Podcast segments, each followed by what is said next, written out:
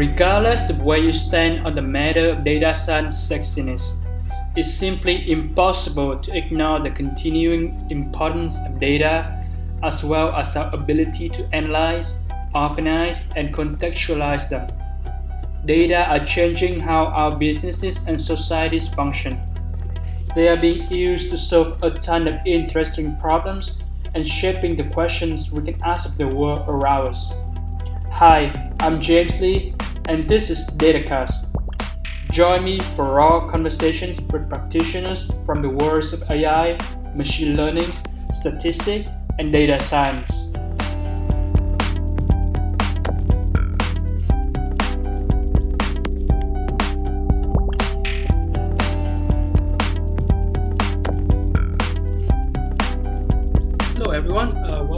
To uh, another episode of Datacast. And today I have the pleasure to interview Sara Hooker. Um, Sara Hooker is a researcher at Google Brain uh, doing deep learning research on reliable explanation of model prediction for black box models. Uh, her main research interests gravitate towards interpretability, model compression, and security. Uh, in 2014, she founded Delta Analytics, a nonprofit dedicated to bringing technical capacity to help nonprofits across the world use machine learning for good. She grew up in Africa, eh, in Mozambique, Lesotho, Swaziland, South Africa, and Kenya. Uh, her family now lives in Monrovia, Liberia.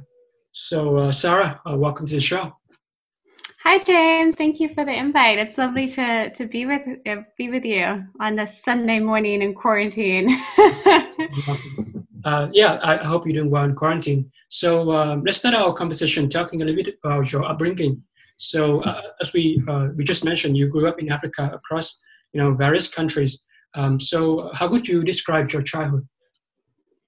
Mm, so it's interesting. Uh, in retrospect, it seems unusual, but at the time it was just my childhood. So um, in many ways, it was just my normal. But my parents met in Sudan. So my mom was a teacher, my dad was a mechanical engineer. Um, and they both went to volunteer in Sudan to teach English, and they met there. Um, and my mom continues to teach actually. So now she teaches other teachers in Liberia. Uh, but they ended up traveling considerably. So we moved uh, quite a lot as I grew up. Um, I think that my childhood, in some ways, uh, when I say that I moved to so many different countries and changed schools so many times, people people tend to react like, "Oh, wow, how is that possible? What were your parents thinking?" But to us, it was very normal. We were just um, my my mom in particular was working with different groups of teachers, and she was focusing on how to develop national curriculums. And so when she moved to a different project, we would just move with her. Um, but I would say it was. Uh, uh, very privileged upbringing in some senses because I, I experienced a lot of different things and also it gave me a, a, a sense of who I am. I feel that often when you move, you you distill the essence of who you are because things may change, but you don't. So it gave me a, a sense of strength, um, which has continued to carry with me. Thanks for sharing that. So you then went to the U.S. to study um, economics and international relations at um, Carleton College. So, um, how was your college experience, especially in a liberal arts environment? Oh, yeah, this is an excellent question. Um, so, Carleton was an unusual choice for me. So, my last two years of, of high school, I was actually accepted to um, a school in Swaziland, which is a fantastic school, Waterford Kamhlaba. And Waterford is part of a, you know, United World College Network, but um, it was also one of the first integrated schools in Southern Africa. So Nelson Mandela's grandchildren went there. And it was just an incredible place. And it was the first time that i was exposed to the idea that you could go to school in the us so we had a few colleges from the us come to visit us in swaziland. And one of them was carleton college which people uh, you know may not be familiar but carleton is a tiny school in minnesota. Um, and so it was the only time they've gone. So that was the year i was there. They haven't returned since which i hope is not a reflection on me but uh, perhaps they they're just trying to visit many different other places around the world. But it was a very uh, surreptitious uh, meeting because I met the, the director of admissions and it was, we had an amazing chat. And then I thought, why wouldn't I apply to the US? So I, it's, I ended up doing, we did the SATs and we were prepping for it, I guess, two weeks before because we were mainly focused on the International Baccalaureate, which seems bizarre to other students who, who are in the US where the SATs is their main focus. Um, but then they gave me a full scholarship, which was incredible. And so it was almost like, how can I say no? Um, and so when I came to Minnesota, in 2008, that was my first experience of the US and of the school. I kind of arrived sight unseen, which is, uh, I guess, bonkers in retrospect, but it was so so incredible as an experience. It was an incredible experience of a very different slice of America, the Midwest. People were so gracious and so welcoming, but it was also just such a different notion from what I imagined in my mind because I grew up perhaps as many international students do with watching American TV shows. So I watched Friends and uh, The OC and Beverly Hills. So in my mind, I thought America was some like weird concatenation of like New York and LA. and in fact, uh, when I arrived at Carleton, Carleton's in this small village. Uh, I call it a village. It's a small town. It's a very quaint town, historical town, about 40 minutes outside of, of Minneapolis. So it's entirely different, um, but in the best way possible. It was it was really like a wonderful four years. I actually can relate pretty well to this because I uh, I did my undergrad at uh, another liberal arts, liberal arts college as well. So uh, also a small town in uh, Ohio, and um, my, my my understanding, well, at least from my own experience, is that you know, in, in a liberal arts curriculum, you have to um, you kind of have to take classes from all kind of department, and and um, and you kind of get exposed to as as broad of an education as possible, and that way, you know, throughout, throughout your, your four years, you kind of have an uh, at least an exposure from a variety of discipline. I, I was wondering if that is something that um, you kind of go to the same thing yeah and i love that. I uh, uh it's interesting because i actually didn't know what liberal arts was when i arrived. I guess i, I didn't know that it was different. So when i chose carleton uh, i chose it assuming that every college in the us was liberal arts and now i understand it's quite different. Um, but it was just wonderful. It was it was I came in with a very strong notion of what I wanted to do, which was economics. And I left with that strong notion of what I wanted to do, which was economics. But I was so cool to like sample all these odd obscure like areas of knowledge. Like i did french cinema which was amazing. Um, actually fun fact the first ever uh, film moving film was a french film. It's called journey to the moon. And so it just exposed me to all these interesting ways of like how do we visualize and the intersection between technology and film? So things like that. I mean i'm not sure if you have your favorite class. It's not computer science because i know now you're studying computer science but i imagine you also had uh, like a, a class that kind of changed you or made you think differently that wasn't in your core area?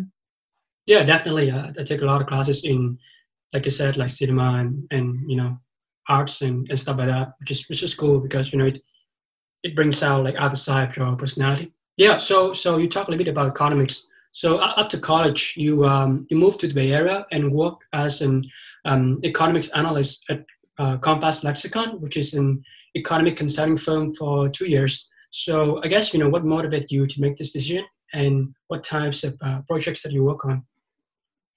Yeah, uh, this is a very good question because I guess it's uh, the first step in me uh, arriving at where I am now, which is somewhere quite different. But as I mentioned, I came into college really interested in in doing economics mainly because my dream at the time was I wanted to work for eventually the World Bank as an economist, and a lot of that was rooted in my upbringing. I think a lot of a lot of what I was frustrated with growing up was this idea that oftentimes uh, in in certain communities that I grew up in, it's very hard to change uh, the underlying conditions because of the macro conditions. That, for example, uh, trade and in in certain parts of Africa has been really determined by uh, export fluctuations in price. And so it's continually hard to improve upon wealth stores because you're always uh, tied to the to the price of the dollar. Like no matter where I grew up in Africa, the dollar was huge. Um,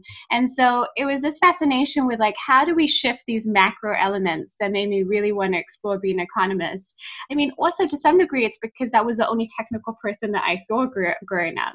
A lot of what I what I saw was the um, uh, the International Monetary Fund, uh, or the World Bank sending individuals to try and uh, so-called fix things. And so in my mind, that was the levers that you could technically think about problems. So all that being said is that I came into my undergraduate with a strong sense that I wanted to do economics. And when I left, I wanted to have an experience before grad school in economics, which was thinking about how economics intersects with real world data. Um, and Compass Lexecon was an amazing first job. So it's uh, it looks at antitrust cases, and so it works with um, economists at, at UC Berkeley and also the Department of Justice and the DOJ, and it's looking at particularly like how do we um, how how do we identify and uh, quantify the harm done in the case of antitrust. Um, and there's many different variations of antitrust, but a lot of the projects that I was looking at was kind of thinking about um, if there's the presumption of some type of anti-competitive behavior, how do you evaluate what that possible harm is to the consumer? Um, and I adored it, but at the same time, I started to get experience in other areas because I was in the Bay. And so that was kind of the beginning of me realizing that uh, I loved economics in part because I hadn't experienced computer science and machine learning. as soon as I started experiencing more of those areas, it was almost like a, an immediate obsession. I just knew I wanted to explore those further. After two years uh, in 2015, you, you moved to Udemy, which is um, a very popular online learning platform, um, you know, which I, I pretty much have experience with as well. So um, at, at Udemy, you work on um, spam detection and recommendation algorithms from, you know, other ways from building models to deploying them at scale. So um, can you talk more about sort of your learnings at, at Udemy? So that was really the part of this uh, I guess, key inflection point in my career where I decided that I didn't want to do a PhD in economics anymore. And a lot of that was because being in the Bay, I started to, and in particular, I had started a nonprofit at the time called Delta. And so we were working on a lot of projects with other nonprofits that were using increasingly machine learning. And it was almost as if a light switch went off in my head where I, I really felt I love doing this so much. This gives you so much uh, interesting tools to try and model the world around you. And it made me realize I wanted to get more experience modeling uh, complex real world data. Um, and Udemy was really another, uh, this will sound uh, repetitive, but it was another incredible job, mainly because they took a big bet on me. So I joined Udemy as a data analyst. And at first, I was uh, working mainly on internal models, but not deploying them into production, so not external facing. And I transferred into the engineering org within Udemy. Um, the director and the VP of engineering supported me. And so I was in the machine learning uh, team within engineering. And that's where I started working on the spam model that you mentioned and the recommendations model. And, and that was very satisfying because you work on uh, essentially the whole end to end problem. You both devise a model as well as you deploy it. And it's a very different type of uh, modeling than if you're, you're creating internal tools because you have the constraint of scale. You're serving, in the case of Udemy, Udemy is this online educational problem, platform and it serves uh, millions and millions of students every day. It's very very popular and so anything that you deploy has to be able to model at scale very different latency requirements and so it was a fascinating experience. It taught me an incredible amount about engineering and about real world problems uh, and and what machine learning solutions work for real world problems. Yeah and, and i guess just want to uh, extrapolate more, more on that point. So uh, you know during this period in order to grow as an engineer you uh, i believe you also like took part-time night classes at, uh, at Academy which is um, i guess an engineering school for, for women to, to increase representation in tech um, and you know overall I, I, I believe you take a lot of time just, just to kind of like learn on your own being, being a self-taught engineer. How would this upskilling period look like for you? Brute force. I call this the the hustling uh, part of my career where I just wanted it so badly, and I feel like uh, that period in particular. I knew what I wanted and I threw everything. I was very lucky to have a supportive partner, my husband, and uh, I basically would get up before work and study, and I would work after work.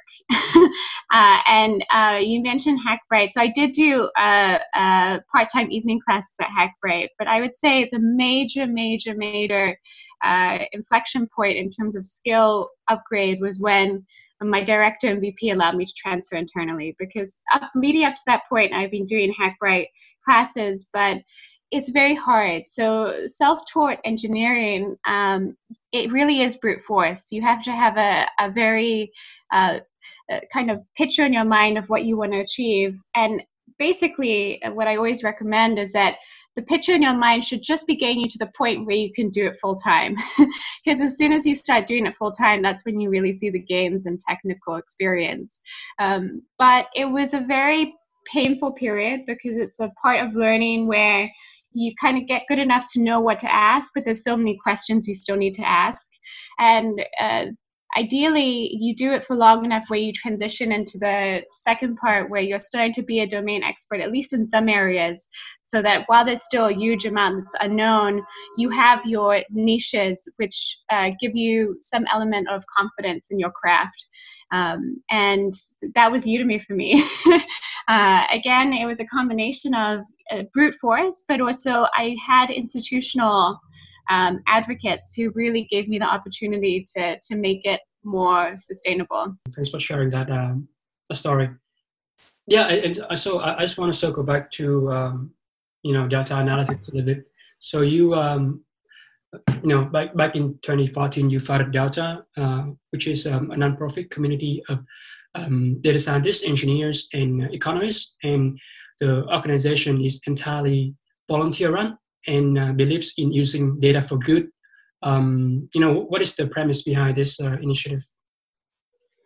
Oh, well, I think you hinted at it, which is that it's uh, data for good, but perhaps the question is how.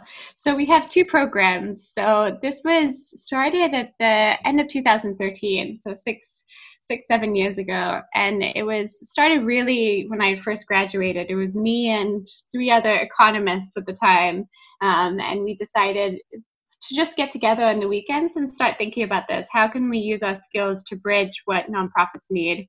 So at the time, that evolved into the Data Fellows program. So the Data Fellows program uh, brings together now engineers, data data scientists, researchers uh, from all over the Bay Area, from uh, all the all the big tech companies, many uh, many uh, very very accomplished organizations and pairs them with nonprofits. And so each year we, we select a group of nonprofits. We've done probably, I think we're at 48 engagements to date where we've worked with a, a, a wide spectrum of nonprofits helping to solve their problem. And we do it in a very time intensive way. So we spend six months with each of these nonprofits, uh, pairing data fellows with them three years ago, we started a new program, which I'm currently leading, which is the Delta Teaching Fellows.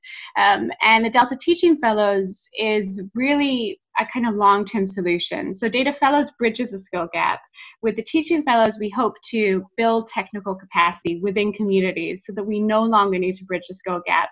And what that looks like is that we teach machine learning fundamentals all over the world. And this year, we have global Teaching Fellows who are all over the world who are, who are setting up virtual classrooms in their communities. Uh, and really, the, the goal is, is that eventually the Data Fellows will not be needed because we've we will have built domain experts within communities who can help. Um, but that's a very long way, way away because unfortunately, um, technical talent is not really correlated uh, with where the problems are right now. In fact, it's very correlated with geographical concentration. There's a few hubs where there's a lot of technical talent. Um, and so we have a long way to go to help uh, make sure that where, where the problems are is where we also have a concentration of technical ability.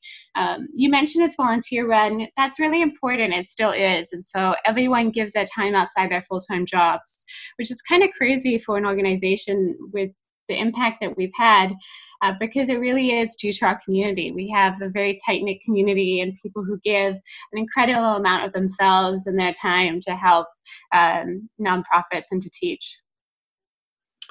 Uh, brilliant. So I, I just want to discuss, you know, a couple of like specific projects that you work on, you know, at, Delta, especially in uh, some of the earlier years. You know, a particular one uh, you work on is with um, Eneza Education, which is a Kenyan edtech company that uh, enables access to education via low-cost mobile phones. Uh, and you know, in particular, the goal of the project is to empower students to uh, access quizzes by mobile texting in Kenya. And you know, I also got a chance to watch your presentation you about it at the um, ODSC West 2016. Can you you know describe this work uh, in in more detail? Yeah, this is a trip down memory lane, 2016. um, yeah, that was a fantastic project. So Eneza, it's run by Kago. Um, and at the time, his co-founder, oh, I'm forgetting her name, um, but uh, it's a very interesting uh, project for two reasons, and I'll say um, both. Is one, they're actually not a nonprofit; they're a social impact org. And we chose to work with them because we believe that uh, they have a huge positive impact. Um, and the reason being is that they're working with at the time i believe it was like 4 million students in east africa but it's it's much more now uh, and they are working with primary and secondary students as a text based service uh, to uh, to to to really like learn in anticipation of exams. And so students would answer quizzes uh, via text message. And critically, it worked for pre smartphone technology. And why do I say that? Because, uh, in fact, although mobile use is, is really high across Africa. In fact, most of Africa has leapfrogged the computers on phones. A lot of phones are, are pre smartphone. and so, uh, reach is really, really critical to cater for pre smartphone technology. And so, this had a huge accessible uh, base of students who could use it. Uh, and, uh, you know, my first point was really that they were not nonprofit social impact. I strongly believe that we should work on the problems which are most important when we bridge the skill gap. And that is often nonprofits, but sometimes it's social impact orgs who are filling a, critical need and have a high positive impact. Um, and so I bring attention to that because um, I, I, I think that saying that Data for Good is just working with nonprofits is not the full story. We really want to work on any problem that has a huge positive social impact that's underserved. The second reason why this is was an interesting project was the task itself.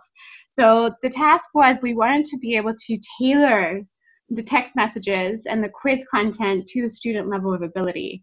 And so students would often use Eneza in order to prepare for exams. Could we tailor the difficulty? And also, what did we learn from the data itself? Because in fact, the data was very revealing about how people are using technology. For example, the data use would spike in the evening. Uh, do you have an idea of why?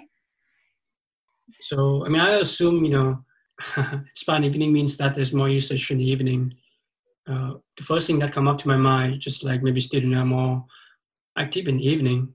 But um, I suppose there's many other factors that may, you know, maybe like some something with the connection mobile phone or something with the with the provider. I, I assume that, yeah.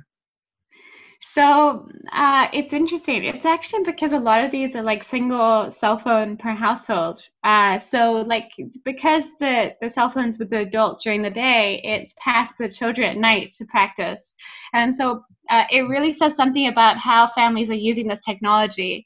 In fact, when Eneza realized this, they started creating quizzes for adults because they realized that adults might want to do this during the day if there was like quizzes on like financial health or things like that. Um, and there was that, but there was also where students were using it. So because this was tailored towards primary and secondary school exams, there'd be huge spikes in use just before the exams. and uh, it's it, it was a fascinating project because a lot of it was leveraging data, real world data across millions of students in order to tailor an individual experience for the better. Um, and so that's what we ultimately worked on with them.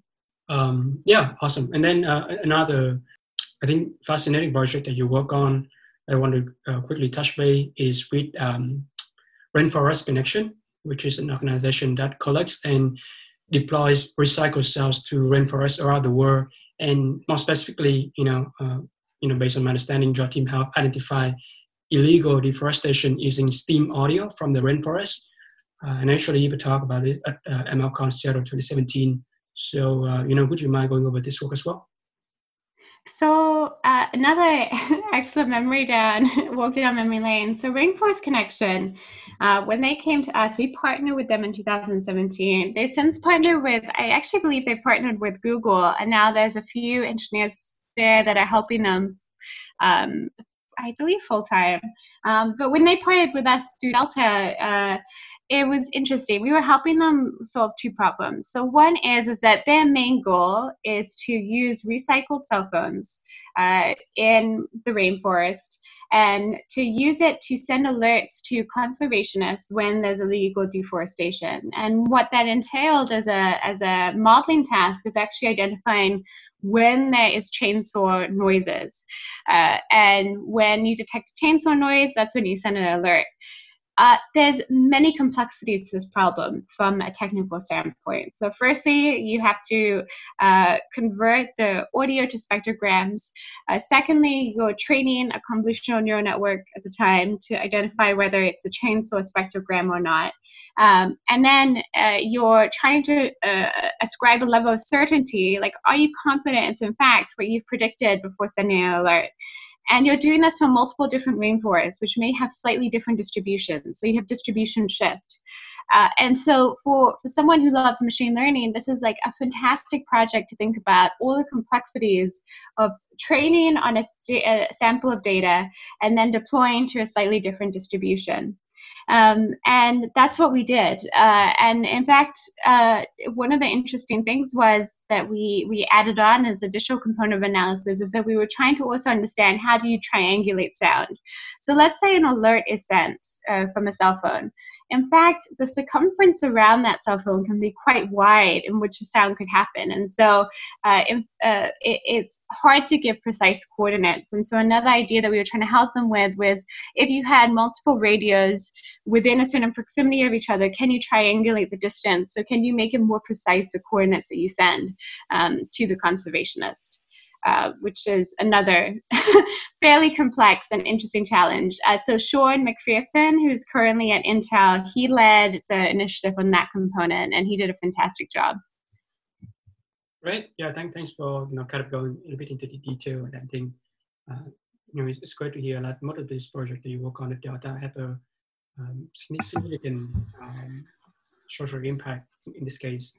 You wrote a very thought-provoking blog post uh, roughly two years ago titled um, Why Data for Good Lacks Precision, uh, in which you describe sort of four key criteria frequently used to qualify an initiative as data for good, and also sort of um, discuss some of the open challenges associated with each.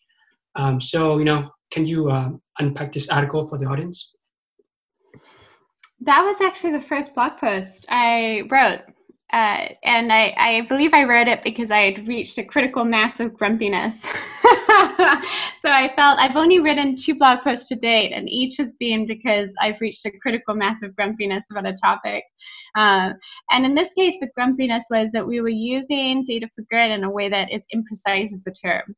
So, data for good, of course, when we are communicating to a broad audience, uh, it's okay to use data for good. It's it's uh, an exciting way to talk about the angle, which is hopefully positive impact. But my my grumpiness was that when we talk to each other as a technical audience, and particularly if we're trying to measure progress on how we're using technology, we need a much more precise language because, in fact, data for good is often used to label initiatives which may be counterproductive to our angle. And uh, we need to articulate who we're serving, uh, and what is the intent of how we're allocating resources in order for us to be held accountable for what is the best, most effective way to allocate resources. And uh, you mentioned the four groupings. I believe it was talking about the four ways people conventionally talk about data for good. Uh, I'd have to go back in my memory, but uh, the data for good is often used in very different ways. So it's often uh, used, for example, to describe data for good corporate software giving programs, which I think is a very perhaps poor use of data for good because it implies that this is a solution and in fact giving software or giving you know subsidized uh, compute to nonprofits is actually uh, often not really what nonprofits need. Nonprofits who are working in the data for good space often really need someone to bridge the skill gap. So throwing software at them is uh, it's a huge time sink for them to to invest in how to use the software. And also it doesn't solve the underlying problem which is technical skill gap. Uh, and uh, f- for me these are band-aid measures. Uh, there's other ways which people like to give which is for example uh, bridging the skill gap. Uh, and I, I, think that's one of the most important ways that we can ultimately give is uh, providing some of the technical concentration of talent that we have in places like the Bay Area to nonprofits. But even here, there's good ways and there's less good ways. For example, hackathons are something that I frankly don't endorse unless they're set up in a very, uh, very thoughtful way. Why? Because hackathons are often one day and the nonprofit has to spend a huge amount of time preparing the data. And hackathons tend to incentivize complex solutions, not necessarily uh, sustainable solutions. And then afterwards, the nonprofit is left with a bunch of fancy package solutions, but they're not really implemented in their data system. There's no way that they can easily integrate it. And uh, that's it. so, unless a hackathon is well set up to uh, segue people into long term volunteering, it ends up being more for the people who attend the hackathon than it does for the nonprofit. And that's unfortunate in my eyes. Uh, uh, the reason I bring up these examples is not to chastise or say this is a hero, this is a villain. It's to say that we need to talk about the impact in more precise terminology than just data for good. And and also we really need to talk about who we're serving. Uh, it's not enough to uh, to simply label something data for good as an event and that's your data for good for the year. We need to put actual resources behind these initiatives. And those resources are often not free software, mm-hmm. but they're lending out your employees, they're uh, investing in bridge programs for the nonprofit. These are more costly, but they're more impactful. And until we have a more precise t- vocabulary to talk about this, we're always going to end up with these higher level surface band aid solutions because that will be considered a job done. Right, and I guess you also cut in a little bit earlier when you know you uh, you talk about that uh, that teaching fellowship, and you know uh, you know you guys try to um, essentially teach the people within the community to kind of learn those uh, technical skills so they can uh, develop their own expertise and serve their, their own communities, right? And moving from a solution more into an educational program, like you mentioned, is is certainly something that uh, that take you know takes some effort and it, kind of requires certain dedication um, work from town. Precisely. Yeah. yeah, precisely, James. It's much less glamorous because you're building a long you're you're building the ultimate solution which is what you're really doing is you're you're empowering people to solve these decisions themselves but that is much longer and it's not you can't it's not a single event with free food. So people shy away from it but it's really what is needed if we're going to talk about uh, solving these problems. And again i don't see enough people doing that. Um, there's a lot of people who are doing hackathons or panels or workshops at conferences that talk about data for good but there's less backbone for for investing in these long-term pro- programs and that has to change I see. And, and just one quick note, um, besides Delta Analytics, was there any other uh, programs or organization that are also kind of uh, uh, pushing along that that that uh, ideal solution that you uh, also I guess recommend for people who who are interested in um, taking part in? So I do think that there are um, much more I, I'm going to call these community building initiatives. So, if the goal is to build capacity within communities. There's amazing conferences that have sprung up over the last few years that have really created the community for the first time. For example, the Deep Learning Indaba. Uh, for example, uh, the Southeast Asia uh, Machine Learning Conference. For example, Khipu. These are all uh, conferences which have only just started to originate but uh, bringing together talented people for the first time. And that's the first foundational step to building uh, expertise within region and not having to import it from other places. So I think that that type of effort is very commendable.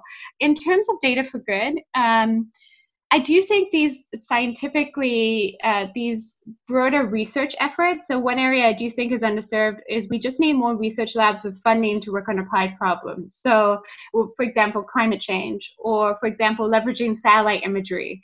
These are uh, problems which are underserved but have high potential impact. And uh, giving resources to organizations who work on this uh, is very impactful. Uh, so efforts from Mila, Mila set up a Data for Good uh, subgroup, and I believe that they're working on climate change. That is very encouraging because uh, this is another area of data good for good that has kind of fallen by the wayside. Is we need long-term research investment for research problems that are underserved by other by other funding sources. Yeah, awesome. And uh, I, I made sure to include some of those links and resources that you mentioned in the show notes so people can you know, I guess uh, take a look at them where if, if they're interested in being a part of uh, these initiatives. And um, so in, in 2017, you got accepted into the uh, AI residency program at Google Brain, which uh, trains and supports the next generation of deep learning researcher. Um, and so your, your other blog post at this point um, titled Slow Learning, uh, which reflects on your narrative journey leading up to that point. So um, what could be the main takeaway that you want readers to get out of reading it? Oh, slow learning. Uh, so mm. the premise of that job, like I said, job, I mean blog post, job post. Uh, the premise of that blog post was uh, article was written about me in the Economist, and the article, uh, because of the, in some ways, I sense the nature of the Economist. It's short articles, but it had a fairly dramatic takeaway, which is that I attended fast.ai and then ta-da, I entered into a Google Brain residency program. And I didn't want that to be the takeaway because I think there are so many people right now who are working incredibly hard to improve themselves, to study, to to uh, pursue their individual dream of working in machine learning. And I didn't want people to think that if you to- took a six week course, then that was the finish line. Uh, and that if you took a six week course and you didn't get that, that that was your fault. So I, it was really adding nuance to my journey to say that, yes, I did do uh, programs like Fast.ai, which are, by the way, fantastic. Jeremy and Rachel are incredible educators. I recommend this program to anyone thinking about machine learning. Uh, but there was also a lot of story that came behind that. There was a lot of nights and mornings where I was by myself and pushing myself. And I, I think that whenever we try and do reductionists and tales of what makes someone successful, we end up focusing on what came immediately before. but uh, the truth is, is that success is rarely um, instantaneous. In fact, so much of it is our cumulative just will to persist and to continue studying something and to have a, a sense of grit and that was really the point of the blog post is that for any student who's starting out on this journey it's really a single instant that determines your outcome.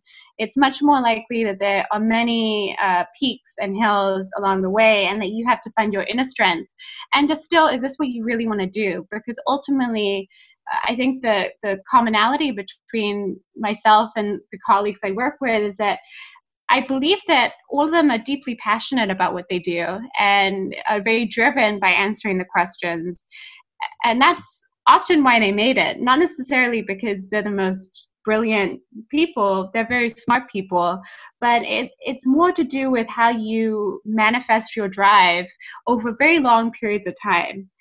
and that was a reminder. It, it's it's really about my journey, but also it's about what I think people coming into this field should understand. I see. Yeah, thanks for kind of you know um, emphasizing on, on, on, on those those key points. I think uh, you know a, a particular quote from your post that I think that kind of summed it up very nicely. Said that uh, part of preparing people to succeed is to be candid about how challenging it can be and how many failures there are along the way. So you know that that one is, is kind of you know emphasize the importance. Of, uh, like I said, uh, you know being persevere and um, kind of brute force through that whole process, uh, trust the process, and kind of detach from the outcome. I, I, think that uh, that uh, that that's something that you know uh, you know any you know someone who want to work in, in research or get into machine and definitely uh, should, should, should remember. And um, it seems like that that same thing that go along with your experience well. Yeah. So um, so you know you're part of Google AI, and um, I, I want to kind of switch our conversation into um, you know your research, and I think that's uh, you know a lot of things that you've been working on since uh, you know uh, three years ago, almost three years ago.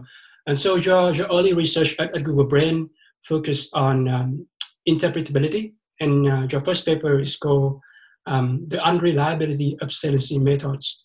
So uh, based on my, my reading, the paper uh, argues that um, saliency methods are not reliable enough to explain model predictions and then the paper also proposed a three-step roadmap for reliable interpretability.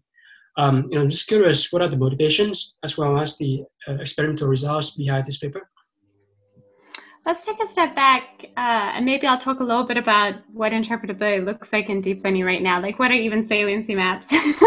um, so, uh, interpretability in deep learning uh, has become increasingly urgent because there's widespread use of deep neural networks in the real world. They, it's been a very successful technical breakthrough, and now as increasingly it's being used in real world applications, uh, a lot of the question is when can we have certainty about the results? And in particular, most importantly, in very sensitive domains, such as if you use it in healthcare to aid doctor diagnosis, if you use it in credit card scoring, if you use it in self driving cars, these are all domains where if something, if the model is incorrect, you could have potentially a, a, an intolerable impact on human welfare. And this is really the domain that interpretability work focuses on. And I would suggest that the main goal of interpretability research within deep learning is to provide uh, intuition to the end user, whoever that end user is. It could be a machine learning researcher, it could be the doctor, it could be the end consumer. And uh, that should be give them more sense of the decision boundary of the model. But it also that what intuition that whole description means it should be meaningful to the person uh, they should be able to take something out of it that's meaningful that provides some some additional piece of information about that how the model behavior is working. But critically it should also be reliable because here is the the crux of the problem is that if you have an interpretability method which is not reliable you're almost compounding the problem because you have a model which uh, people uh, may consider a black box or they have very low trust in. And then you have an interpretability method which is providing an unreliable explanation. And so you've distorted the information further. And you may, in fact, lead to very incorrect assumptions about model behavior, which can compound the problem. And a lot of my research to date, including this paper, has been on how do we measure reliability? Because if if we can't measure reliability, we're almost worse off than when we started. And measuring reliability eh, in interpretability methods in particular is quite tricky. Why? Because if we didn't, uh, the fact that we need an interpretability method in the first place tells us we don't really know what the underlying behavior is. So this is almost like a, a classification problem where there's no ground truth label. We don't know what's actually important to the model. So we're using interpretability method, but because we don't know what's important to the model, we can't really tell the interpretability method where it's correct or wrong. So we have to design very clever experiments to identify what are points of failure? Where is the model clearly unreliable? And this is the unreliability of saliency methods is one such piece of work. Uh, and saliency methods are a particular type of interpretability method that produce uh, like an estimate of the contribution of each input pixel. So consider this a computer vision problem to the output prediction. And in computer vision problems, people often like visualizing these saliency methods. So they visualize the, the, the estimated contribution. It, it kind of uh, feels intuitive to humans. It looks like a heat map. Uh, so if you're listening to this right now, I suggest you look it up. uh, it'll give you a good sense of what we're talking about. Um, and so that was unreliability or saliency methods. We designed one such failure point, and we showed that a lot of very popular methods don't pass this failure point which is the first step. And I always say science is about a few different components. It's not just about identifying new methods. It's about it's also about uh, identifying empirically behavior that leads to methods to fix that behavior. And this was that first step is that we identified a failure point that broke a lot of popular existing methods. And since then, uh, many subsequent works have come out to try and fix this in different ways. I see, I see. And yeah, I would love to talk, uh, you know, about those subsequent work that you, you just mentioned. Um, you know, that, that following work is a paper called benchmark for interpret, interpretability methods in deep neural networks. And in this one, you know, you, you and your college propose an empirical measures of the approximate accuracy of feature pattern estimate in deep neural networks. And the acronym for this one is called um, remove and retrain. So uh, I guess, you know, what, what, do you hope to achieve with this benchmark, uh, especially for uh, the interpretability research community? This is in the very much the same vein as the first work. Uh, it goes one step further. So this work, uh, the benchmark on interpretability methods, was saying that in order to understand whether some what has been identified is actually important, because remember all these saliency methods are trying to estimate what input pixels are most important to prediction. In order to understand what is truly most important, you have to actually try and retrain the model on only the pixels that are being identified as important.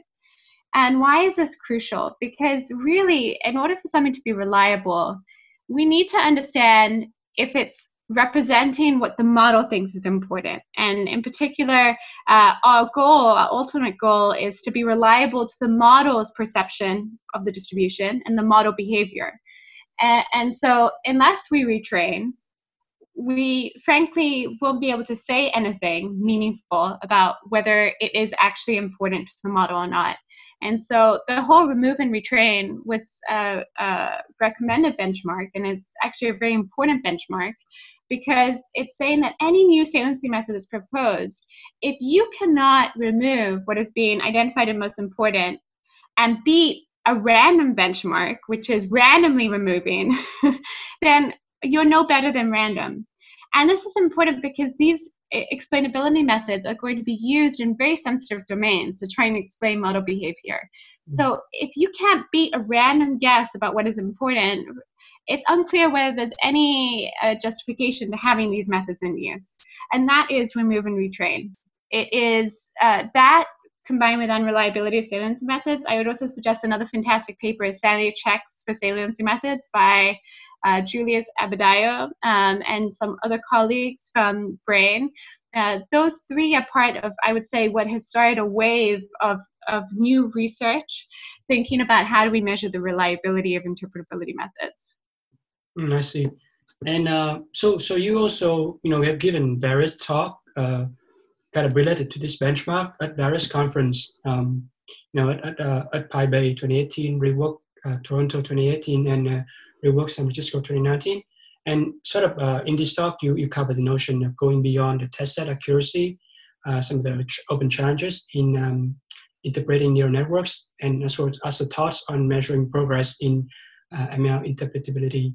Um, I, I, was wondering, you know, um, kind of in, in addition to what you already uh, talked about in the previous uh, answers, um, was there anything else that, uh, that you want to add, just kind of from your experience interacting yeah. i mean one thing i didn't really talk about and perhaps i alluded to is that we don't always want interpretability. In fact uh, you can think of interpretability as this extra constraint when posing on the model. So when we train a model now on cross entropy we may we're essentially optimizing for accuracy. We're, we're optimizing for a high performance model. Interpretability or you know the other areas i work on like compression or robustness that's essentially suggesting let's go beyond just tested accuracy. Let's have a model that fulfills multiple desirable properties. The question is when do you want to place a large weight on interpretability and a lot of these talks are thinking about that. For example, if you have a model with a lot of historical data, you've got established behavior, you've deployed in various different um, distributions, you may not need an explicit focus on interpretability because you may have enough confidence in the input output distribution that you have trust in the behavior of the model. Uh, another reason why you might consider placing less weight on interpretability if interpretability trades off with other properties that you care about, like privacy. Mm-hmm. Um, as someone reached out with an email saying, why don't you just release the weights of the models? That would make it interpretable. Mm-hmm. And in fact, that might compromise the reliability, the, the privacy of the model, because once you release the weights, it's very easy to craft adversarial attacks to fulfill the main model. And so these are all considerations that we have to take into account. And so I think that my main uh, point that it, for people who are interested in interpretability research is to stop treating it like a binary criteria like to stop treating it like, oh, it's interpretable, it isn't interpretable. In fact, uh, there are degrees of interpretability, and there are degrees to which we place a weight on this constraint, and that will depend upon the task, whether it's in a sensitive domain or not. And it will also depend upon the, the historical behavior of the model. How confident are we given how we've seen this perform in many different settings? Um, so that's that uh, that is a lot of the topics that I have talked about because uh, there is no finish line. Uh, if you think about it, it's not as if we're gonna it's not as if we're gonna develop a method where we say, okay, we're done here. This is interpretable, signed off. It's more that you're providing degrees of intuition, and how much you care about providing that intuition will depend upon the problem. I see. So it's um, it's very domain dependent, right? Um, Precisely. And in addition to that, it's very dependent on other circumstances uh, about what else you care about. I see. And you know, just just just curious. You know, um, so you mentioned that the let's say for highly sensitive tasks, you you know, we, we need the model to be interpretable, and we need we need that sort of degree, um, like a spectrum, right? Uh, and um, so you know, for example, for, for accuracy, we, we had like you know, uh, using using that as an evaluation matrix. Do we have any sort of uh, uh, you know evaluation matrix for for, for interpretability. Uh, I guess in addition to to the benchmark, do we have like a number? I guess um, that you know an, a researcher can say that hey, uh, you know, like, with, this, with this threshold. Obviously, it's not binary, but like, I'm just curious for someone who are not kind of familiar with, with um, some of the work that you've done uh, in, in this domain. Yeah.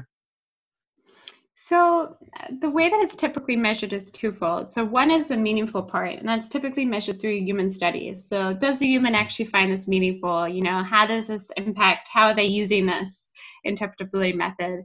The second is measuring reliability. And a lot of my work has been on that. So a lot of the measures I propose would be measures you would try and uh, use to evaluate whether your interpretability method is actually reliable.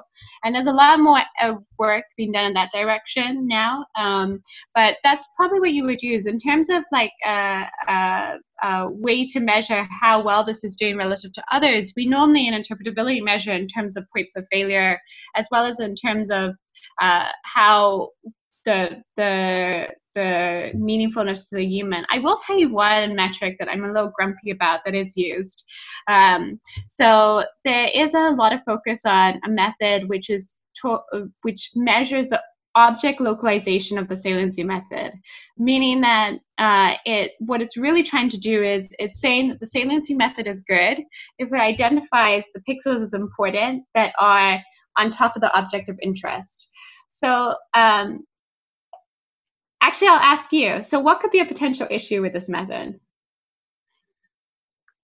So, just want to recap. So, you said um, the object location within. Uh, so yes, so it scores the saliency method as higher if the pixels that are on top of the object of interest. So, say it's a cat, right. and the saliency method identifies as important the pixels on the cat itself, even though the cat is pictured in in, uh, in a uh, indoor on a city or a, a bench. Uh, it, the main pixels which are important are concentrated on top of the cat. Um, and, and, then it says, oh, this is a great saliency method. Versus if a saliency method has what, what is called diffuse attribution, so it's scoring highly the bench and not just the cat, it's scored lower. Okay, I, um, does it depends on sort of the quality of the data? Interesting. Okay, what no, do you mean by that? Just say like for example for for for low low resolution images, maybe the object is not um, visible or, or not, maybe the model is not very attentive to, to that particular pixel because the quality is already bad. So uh, inherently the, uh, the, the, the, the, the, ability to detect that, that object is already low. So I'm just curious that, so that, that method might not be robust, uh, you know, to, to, to low quality images. Um, that's just one thought. Yeah. The main deficiency I see with the metric is rather than a model may be, a, be paying attention to multiple different factors in order to classify something. For example, take CIFAR, a very popular data set, 32 times 32 uh, images, and uh, take something like uh, ship and plane. So uh, typically, uh, versus, for example, I believe there's a truck class. So uh, for ship and plane, it may default to using the sky or the sea as an indicator for ship. Um, and for the truck, it may th- then, you know, kind of once it sees there's no blue in the picture, it may say it's more confident that it's truck. So this is what we typically call data leakage. Um, and uh, in those cases, if the model is actually doing this, then the saliency method should show that the model is using the background more. Um, and uh, it's the reason why I don't like these localization methods is that really a good saliency method should just represent what the model is actually doing. And if the model is actually leveraging this background information, it should reflect that. But mm-hmm. there's a bigger problem here, which is that in fact humans do this all the time. Like if I had to take a guess and I was quickly looking at an image, I might default to using sea or the background being green to say whether it's an animal or a ship. And I think that uh, the presumption that we don't want our models to do this is not well justified. And so, in general, this is a bad metric for me because it departs from reliability. Our only goal with the saliency method should be to show that they are, in fact, uh, explaining the the the data distribution the same way that the model perceives the data distribution. Mm-hmm. and there's no constraint that a model can't pay attention to what's in the background. So the fact that the presumption is a saliency map shouldn't reflect that is ill-founded. So uh, that's an example of a metric that is commonly used for comparing saliency methods which i don't find particularly satisfying. Just just one interesting note. I think i, I read a paper a while back on um, on, on focal loss, I think uh, that it does the um, it, it put more weights into the the easy example in, in the in the foreground and less weight to the to the background, the hard example. Is there a way we, we can modify the loss function for for the network to kind of pay more attention to the to the background to the foreground, the object that we try to to, to detect, and if so, in to, to what degree that sort of uh, you know trick that that, that can help in terms of reliability yeah Oh, I do like that idea. Um, I have not read this particular work, but I think it's interesting. Particularly, I think if you do want an explainability method that is focused on the object of interest, it should reflect your choice of architecture. So perhaps what you're suggesting is if we have a focal loss that is instilling this, you know, this uh, contrast, high contrast between the foreground and the background, then it seems that what would be an intuitive experiment is to expect that a saliency method would then place more emphasis on the foreground. And that seems more reasonable to me because it's actually capturing the underlying dynamics of the model. We're not just imposing it post training on the interpretability method. Um, but I agree, I haven't heard of much work in that direction, but it's, it's interesting. Yeah, please share the paper with me afterwards. Yeah, awesome, definitely. Okay, so yeah, let's let's uh, kind of move on from inter interpretability and um, kind of um, you know talk a little bit about uh, your research on model compression. So um, one of your papers in 2019 is called "The State of Sparsity in Deep Neural Networks," which highlights the need for uh, large-scale benchmark in the field of model compression. Um, you know, why is model compression interesting, and uh, you know, what are the results from this work? Model compression is interesting for two separate reasons. Uh, first is it's interesting from an applied perspective. There's very few areas of research right now that have such direct impact on the real world. And that is because it's very urgent that we make deep neural networks work in resource constrained environments. The reason why I say this is that for example, take communities that I grew up in in Africa. Most of the communities I grew up in are on uh, at best a smartphone, but data is limited. It's not always possible to recharge. Uh, internet connectivity is is sparse, and in those uh, environments, we really want technology that works well in resource constrained environments and that delivers a consistent experience and that's why model compression is so interesting from a applied perspective because really model compression is trying to take large networks and distill the performance quality to a much smaller network. And often this mechanism may be in fact distillation from a teacher to a student, but it can be pruning or quantization. Uh, and it can be in fact designing a compact model from the outset. So something like MobileNet was designed explicitly to be compact. So you don't impose compactness as a criteria afterwards. The second reason why this is really interesting is from a theoretical perspective. So the question is, why do we need such huge networks to begin with? If after we train a large network, we can essentially remove the majority of weights and end up with a sufficient representation, very little decrease to test set accuracy. How is that possible? How can we have a radically different structure and number of weights with comparable test set performance? What exactly are these extra weights being used for? And uh, my work, the first, uh, I guess, the first paper uh, was mainly suggesting that we need to measure performance in a more comparable way. And in fact, like what we did was we compared very, very, very theoretically sophisticated methods to beta methods to a very simple method, like painfully simple, magnitude pruning. And magnitude pruning, all it says is we're just going to chop out off weights that are below a certain magnitude.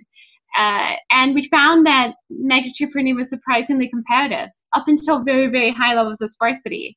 And this is a good shakeup for the compression field because if magnitude pruning performs that well, it suggests that we have a long way to go, um, and that we we have to think.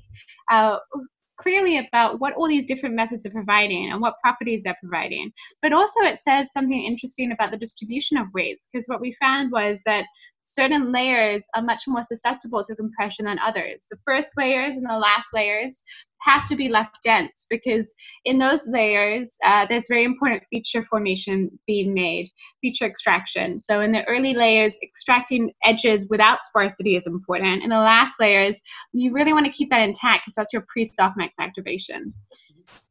Talking a little about pruning, right? So uh, one of your most recent work in this direction is called selective brain damage, measuring the disparate impact of model pruning.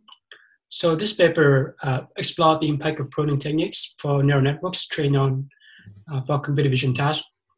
Uh, maybe maybe you already mentioned it, but uh, you know what are some of the main um, use cases of, of pruning techniques in neural networks, and where do you see the research in this domain follows sort of you know in, in, in the next few years?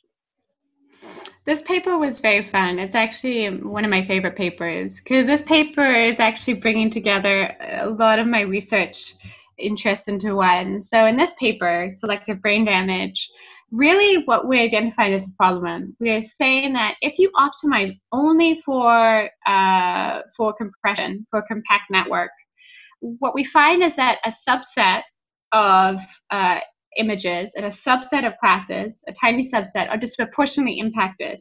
So even though you're not seeing much change to your overall performance, you're disproportionately impacting this small slice of the distribution. The question then becomes what about this small subset of the distribution makes uh, the, the example is far more sensitive to varying the weights. And in fact, uh, it's clear that this, this slice of distribution is in the long tail uh, of the data distribution. And most natural data sets are long tailed, meaning that your Zipf distribution and your long tail uh, includes things like noisy exemplars, unusual vantage point exemplars. And why is this important? Because often the long tail coincides with fairness concerns. Often in your long tail, you have underrepresented vantage points or underrepresented groups. So, what we really articulate in this paper is that by optimizing only for compactness, you may incur trade offs with other properties you may care about, such as fairness. Uh, and by identifying this problem, we then set the groundwork to fix it. Because once you've identified that the subset is more disproportionately impacted, you can leverage it to impose constraints so that you end up with not just compressed models, but you end up with a trade off that's tolerable in terms of where that impact is, is born within the distribution. Hmm, I see. Yeah, and I actually got a chance to kind of listen to your talk at uh, um, Rework Deep Learning 2020, and in which you presented this, talk. And um, there's also a website uh, that sort of dis- displays some of the um, you know the PIE, the pruning identify examples from this work. That uh, you know I, I, would highly recommend people to take a look. Yeah, and, and just curious, you know, given this result, I guess uh, what what could your your next uh, research kind of uh, kind of look like? What what what is the next uh, direction that you want? What's next? so one is uh, taking this conclusion and fixing it. So let's propose some fixes for practitioners who, because pruning is so widely used, if a practitioner is concerned they may be impacting fairness, how can they go about identifying it and then fixing it? So that's a big one. The second one is I think that uh, I'm quite curious to explore how we can start uh, with uh, sparse networks and how we can avoid training in the first place and how we can identify these pre-identified exemplars throughout training so there's a, a lot of work there um, but probably the biggest question that i'm currently thinking about is all the networks that we've done so far essentially rely on a global gradient update. So, for example, as we train our networks, we have a global gradient update to all the parameters in the network. And I'm more and more interested in exploring can we use local um, uh, local signals to bubble up a gradient update rather than having it imposed uh, from the top. But that's very early research. I guess just kind of kind of uh, encapsulating your you know your experience with, with doing research. In your talk, uh, gradual learning at the Future of Finance Summit in 2019, you uh, you discussed sort of the three fundamental approach to machine learning impact. So this included uh, number one is um, you know scientific methods essentially means that approaching a problem with a scientific mindset. Uh, second uh, is the notion of uh, razor, which is keeping things simple and justifying additional complexity. And then lastly is sample quality, uh, collecting high quality inputs to have confidence in the outcomes. You know, so can you uh, unpack your thesis behind this talk? This was a talk uh, that I've been meaning to give for a while, and the premise of this talk is that the the the problems that we talk about within a research space are radically different from the problems that are encountered by real world practitioners. And that we should not be using the same vocabulary or methodology for both. And we should remind people that it's okay to uh, not use a deep neural network for everything. and the premise of that is you start with a hypothesis of what problem are you trying to solve? Like, what is your core question and what is the alternative. And hypothesis driven research is very different from benchmark driven research. These are both important ways of measuring progress. For a benchmark driven problem, there's an established metric and you're trying to just improve upon that metric. For hypothesis driven research, you start with a question and you collect enough uh, uh, data to be able to disprove or, or affirm the alternate hypothesis. And then you proceed. So it's a sequence of questions. Uh, and this is actually very important. The scientific method is very important for real world problems because, in fact, a lot of what you do with real world problems is you're doing feature engineering. Uh, there, there is often not sufficient data. Uh, or uh, the the the space that you're working in, um, it's not as easy to formulate a mapping that clearly encapsulates that data, um, and so you need to have a, a conscious element of feature engineering in order to reduce the function space. And feature engineering, if you ask any practitioner, is kind of the bread and butter of what they do. Um, deep neural networks are entirely different from that, right? Deep neural networks, you're not doing feature engineering. In fact, you're you're delegating to the model the abstraction of the data and the extra- abstraction of the features. Um, uh, but this talk was really about what is realistic and what do we see in the real world. And for example, with Delta and all the nonprofits that's worked with, what do we see there and how they're using data? And this gets to the second component, which is Occam's razor. And Occam's razor is really saying keep it seriously simple. You have to justify every additional component of complexity. Uh, and why is this related to the first? Is that if you are working in the real world, not everything is solved by a deep neural network. And in fact, you shouldn't have to justify increasing your your your modeling complexity from a decision tree to a random forest to a deep neural network. Because if you've done adequate feature engineering, then your data is already compactly represented and you need less you you you need to throw less tools at it in the data modeling phase because you've already narrowed the possible function space by encoding a lot of priors by doing the feature engineering. And that brings it to the third point which is the data itself. So regardless of uh, how how much data you have even in the deep neural network regime data quantity is usually important. So more data is better than less data, even if that data quality is is mediocre. But if you have a small amount of data, data quality is critical.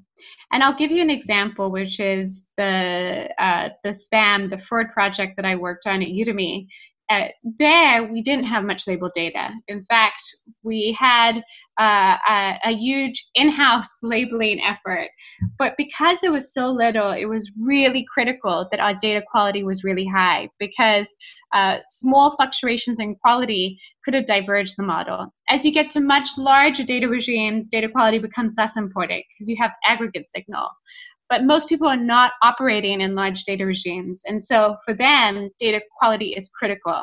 And if you have to invest your resources somewhere, if you're in the real world and tackling a real problem, the best place to invest is not throwing a deep neural network at the problem. It's investing in your data quality, particularly if it's limited. And by limited, I mean if you're operating less than 100,000 rows, or 100,000 instances of whatever you're trying to model.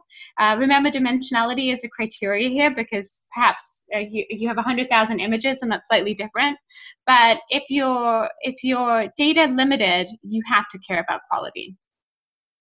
I see, and um, yeah, I, I definitely include that under the show notes. People get a chance to listen to it and uh, be, be, be mindful uh, of uh, the method when solving a um, a real world problem using, especially using machine learning that you mentioned.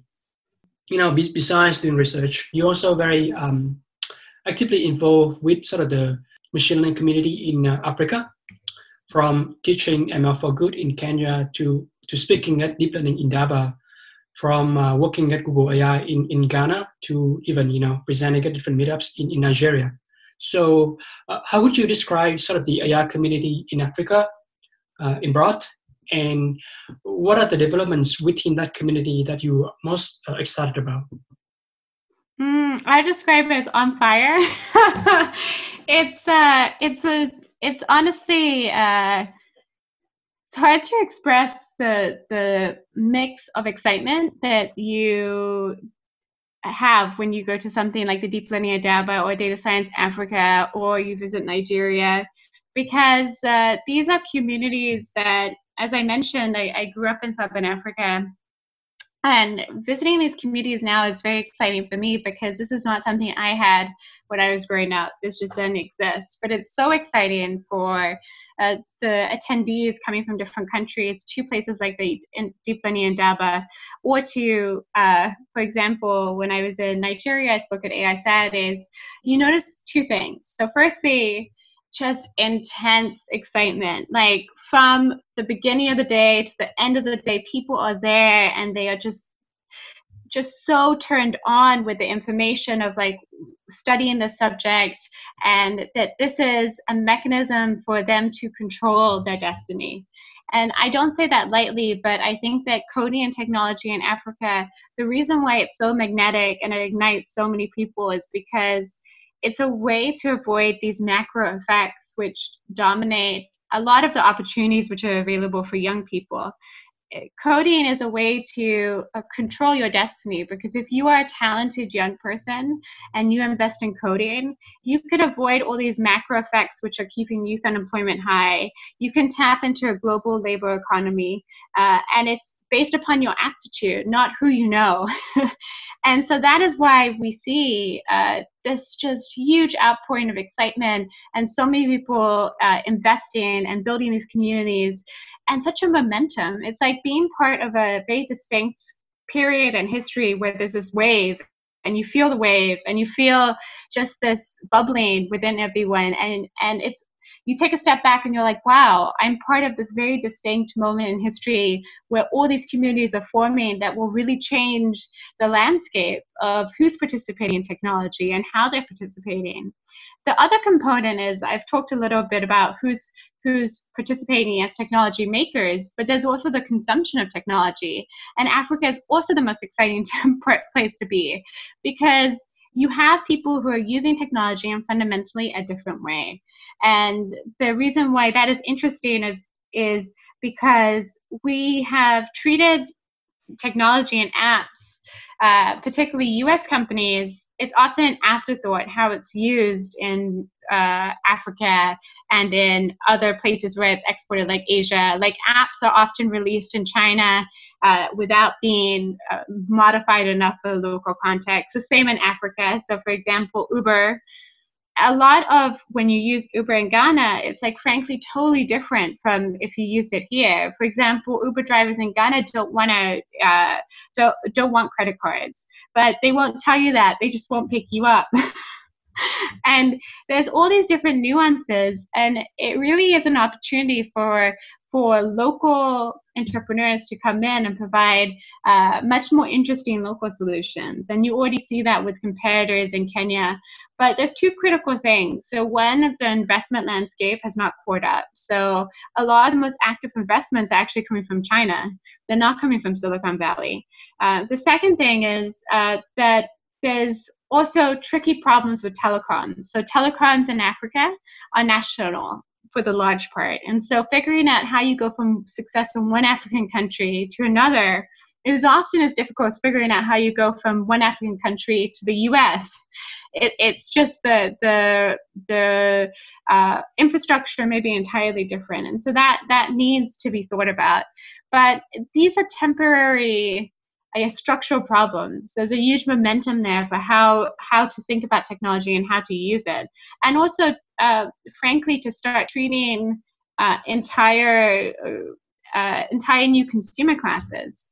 A lot of what's interesting is how do you unlock uh, consumer and interesting patterns in consumption because uh, we typically companies that have gone into Africa have tried to pitch to a middle class to upper middle class. But in fact, like what we've seen is some of the most effective products have actually unlocked being something that people truly need, but also unlocked people with very limited income. Um, and and that's something that frankly has come from local entrepreneurs there who knew that this was an actual need and not from imports. Yeah, I, I can see the, the excitement when you you know to talk about some of these developments. And uh, um, yeah I'm, I'm, I'm, glad that uh, you know that community can, can benefit a lot from you know local entrepreneurs like you mentioned as but as well as you know people like you and organization like Delta Analytics who, who provide the support and the information and, and, and the access for them to, to kind of you know adapt on their own. So recently you and your brother started a podcast called underrated ml which uh, pitched the underrated ideas in machine learning um, what's the idea behind so the idea was really let's profile some some things which are not surfacing to the top. So let's talk about interesting ideas and there's uh, broadly like three definitions of underrated ML. Maybe it's you know a classic paper that's being forgotten. Uh, perhaps it's like a very well known paper, but one aspect of it hasn't really been uh, understood, or the implications of it haven't really been talked about. Or maybe like a true Jane Doe. It's come out recently, but no one's really seen it. And this is actually a huge problem in machine learning because uh, there's a huge influx of papers, and people have a really hard time keeping up. Uh, for example, since 2009 until 2017, we have 32 times more papers being published at arXiv each year. So we've gone from less than a thousand to like 30,000 plus a year, which is just bonkers. There's no way to digest all this information which is being produced. So it's an attempt in a very small way to, to talk about that. But really, uh, if I'm being honest, it's a chance to hang out with my brother. So it's very cool. Neither of us were exposed to computer science growing up. Uh, so it's so unexpected that both of us have stumbled into it. and it's kind of like we can't quite believe it. Um, we we we he also encountered computer science later in life and he loves it and he loves machine learning. And so it's a chance for us to catch up. I i will say it's not as well organized as your podcast james. Like i'm very impressed with your degree of preparation. So maybe it's just a, an informal chat but we try and have some great guests on um, and people from the machine learning world who can talk. We invite a guest each episode to pitch an underrated idea. Uh, and we we have some really cool guests coming up fascinating, and uh, I'll be sure to include that in the show notes so when we take a chance to to you know listen to your show and and uh, you know uh, get exposed to um, underrated ideas in machine learning. So you know, reflecting on your career thus far, how do you think that your your background in economics contributes to your work in machine learning?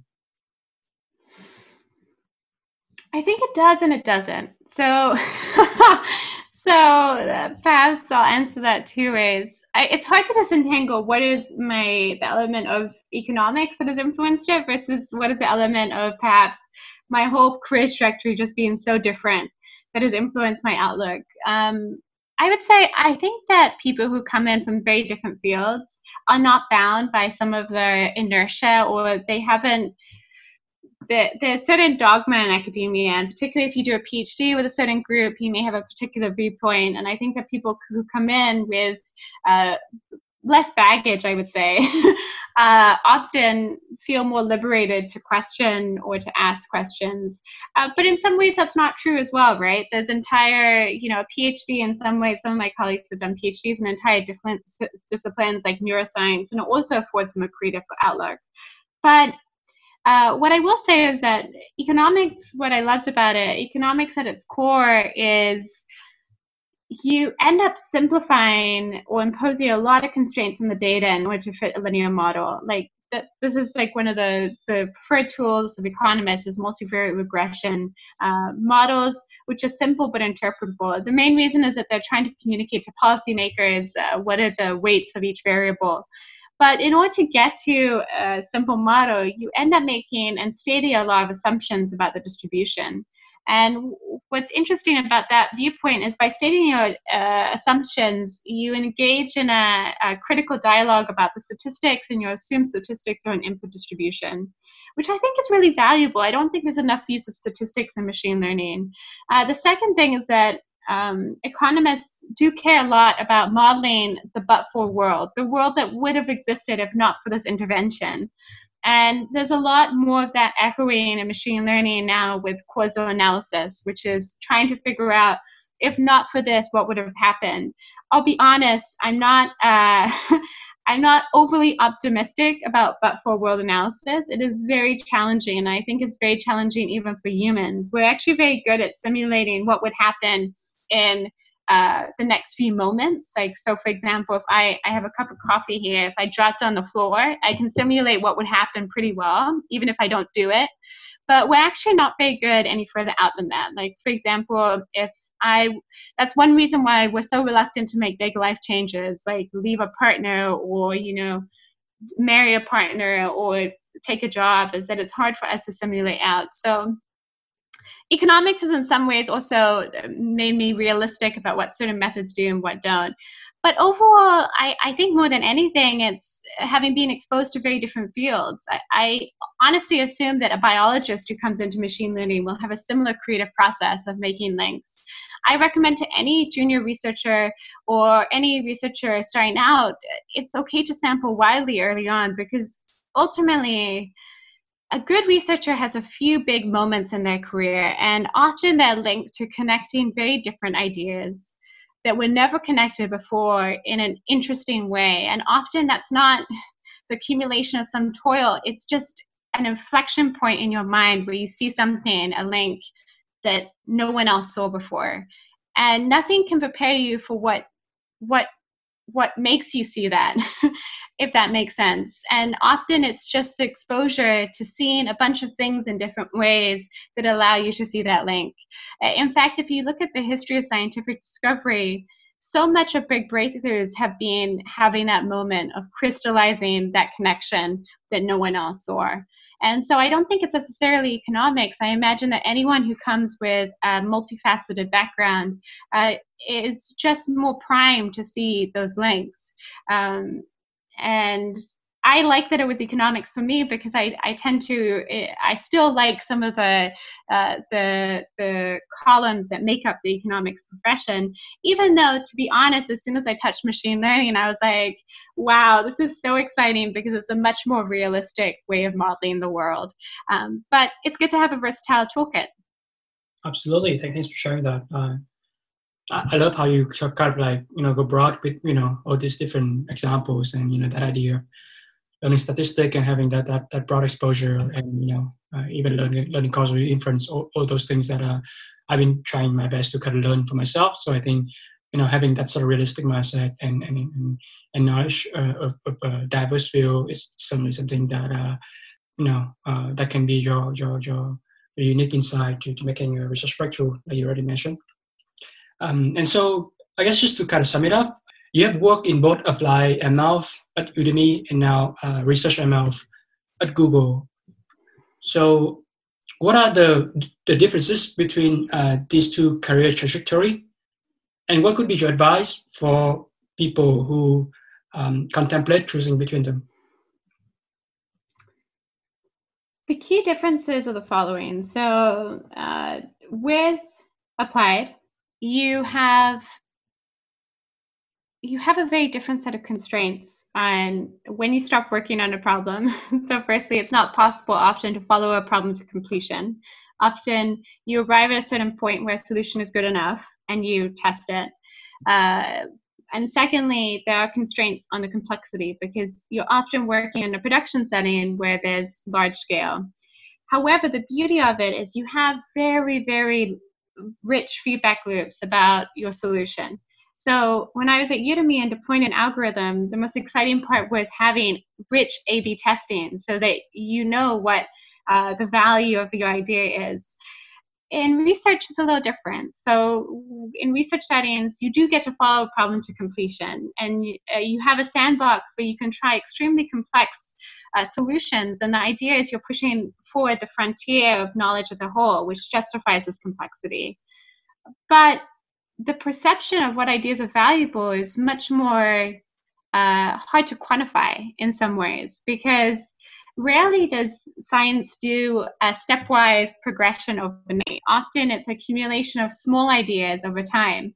And so you never get the satisfying A B test that tells you that you're the best. In fact, uh, a lot of it is the nuance of uh, enough people believing that this is a promising direction and the rigor of your approach. And uh, that's slightly different. And I, I think it's uh, one thing which uh, I would say is uh, it depends on your temperament as a person to some degree because there's a lot more ambiguity in research and there's a lot more sense of you have to have a, a defined sense of a research agenda and articulate are you working on important questions there's i sense that in research the core problem right now is too many people optimizing for a publishing process rather than choosing to work on the fundamentally important ideas and part of that i sense is that there's not the quick feedback loops of A B testing. So people rely on these publishing feedback loops. And that's often not aligned with what's the right questions to work on, which may be a longer time scale. Uh, what does that mean for who chooses to work on what? I would say the most important thing if you're starting out your career is frankly just work with people who are much more than you. There's actually not a wrong answer. I think my career is a testament to I was lucky enough at every single one of my jobs to work with people I consider to be smarter than myself. And that is really the only criteria that you should look at for your first job is make sure that you are not the expert. Make sure that you are working with people who are have knowledge to give and are working in an environment where they're invested in your success. Uh, beyond that, I, I would say that a career is long. Um, and so whether you choose to do applied first, there's good lessons there. Whether you choose to do research first, there's really good lessons there. Um, I'm glad I did both. And frankly, I, I think I'm unusual in that respect because most people at Brain have done one their entire career.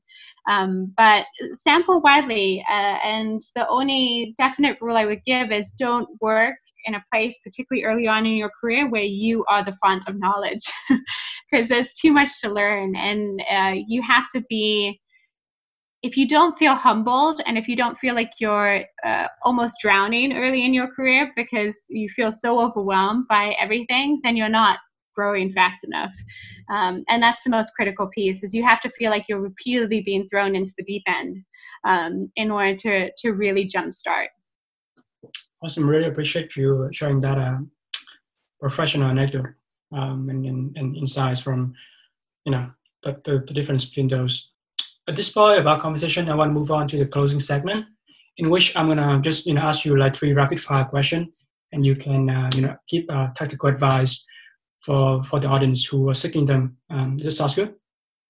Yeah, sounds good. It's been uh, a long conversation, James. It's been really interesting. Thank you for preparing all these questions. First question is Name three people in the machine learning and AI universe whose work you really admire so for this one, I'll name uh, people who have been personally meaningful to me. So Dumitru Erhan, Samy Bengio, and Drea Frome. So these are three researchers who have been my personal mentors, but they're also fantastically disciplined, rigorous researchers. So I would suggest check them out. Second question is that um, name one book that you would recommend for people to develop a better analytical mindset. So I would say Elements of Statistics, I believe it's called. Um, it's actually available for free online, so definitely check it out. It has kind of a rigorous underpinning, but also they treat ML specifically, so there's some good foundational knowledge there. And then the last one is that imagine that you send out a tweet to all the aspiring machine learning researcher on Twitter. What could you tweet about? Oh, I don't have to imagine. So you should just follow me on Twitter. I tweet about machine learning all the time. So it's Sara Hooker. Yeah. Yeah, I guess like you know what what is the an example tweet that you're saying? Oh, specifically for people new to machine learning. Yeah. Oh, uh, so I mean, I think the most important thing is to sample widely, talk to a lot of different people, um, but also uh, I, I think the most important thing is just to choose one project you want to get started with because sampling widely is actually counterproductive um, uh, if you end up just bouncing from course to course. Choose a choose a defined project and move towards that goal. Um, that didn't fit in a tweet, so I think I need to refine my on the fly verbal Twitter skills. uh, yeah, so I really enjoyed this conversation. I learned a lot about sort of your background in, in economics, your, your part into uh, engineering, your, uh, you know, your, your, your, research at Google AI in interpretability and model compression, as well as sort of your involvement with the, the greater uh, data for good um, and, and the data science community in Africa. Uh, I'll be sure to sort of include that all that resources on the show notes so people can have, an, have a chance to, to get exposed to your part of view and your experience. And I'm sure that a lot of people are going to find find that to be encouraging, um, you know, especially those, you know, early on in the career. Uh, yeah, thank you, Sara. Appreciate you spending time with me today. Be, be a guest. Thank you, James. It's been lovely. Well, that's the wrap for another episode of Datacast. Hopefully, you have learned something insightful and interesting from my guest today. You can read the show notes from the podcast website at datacast.simplecast.fm. If you want to get instant updates when a new episode is released, either follow me on Twitter or subscribe to my newsletter on my website jameskle.com. It is my greatest pleasure that you listen to this podcast and take advantage of the data revolution coming upon us. Goodbye for now.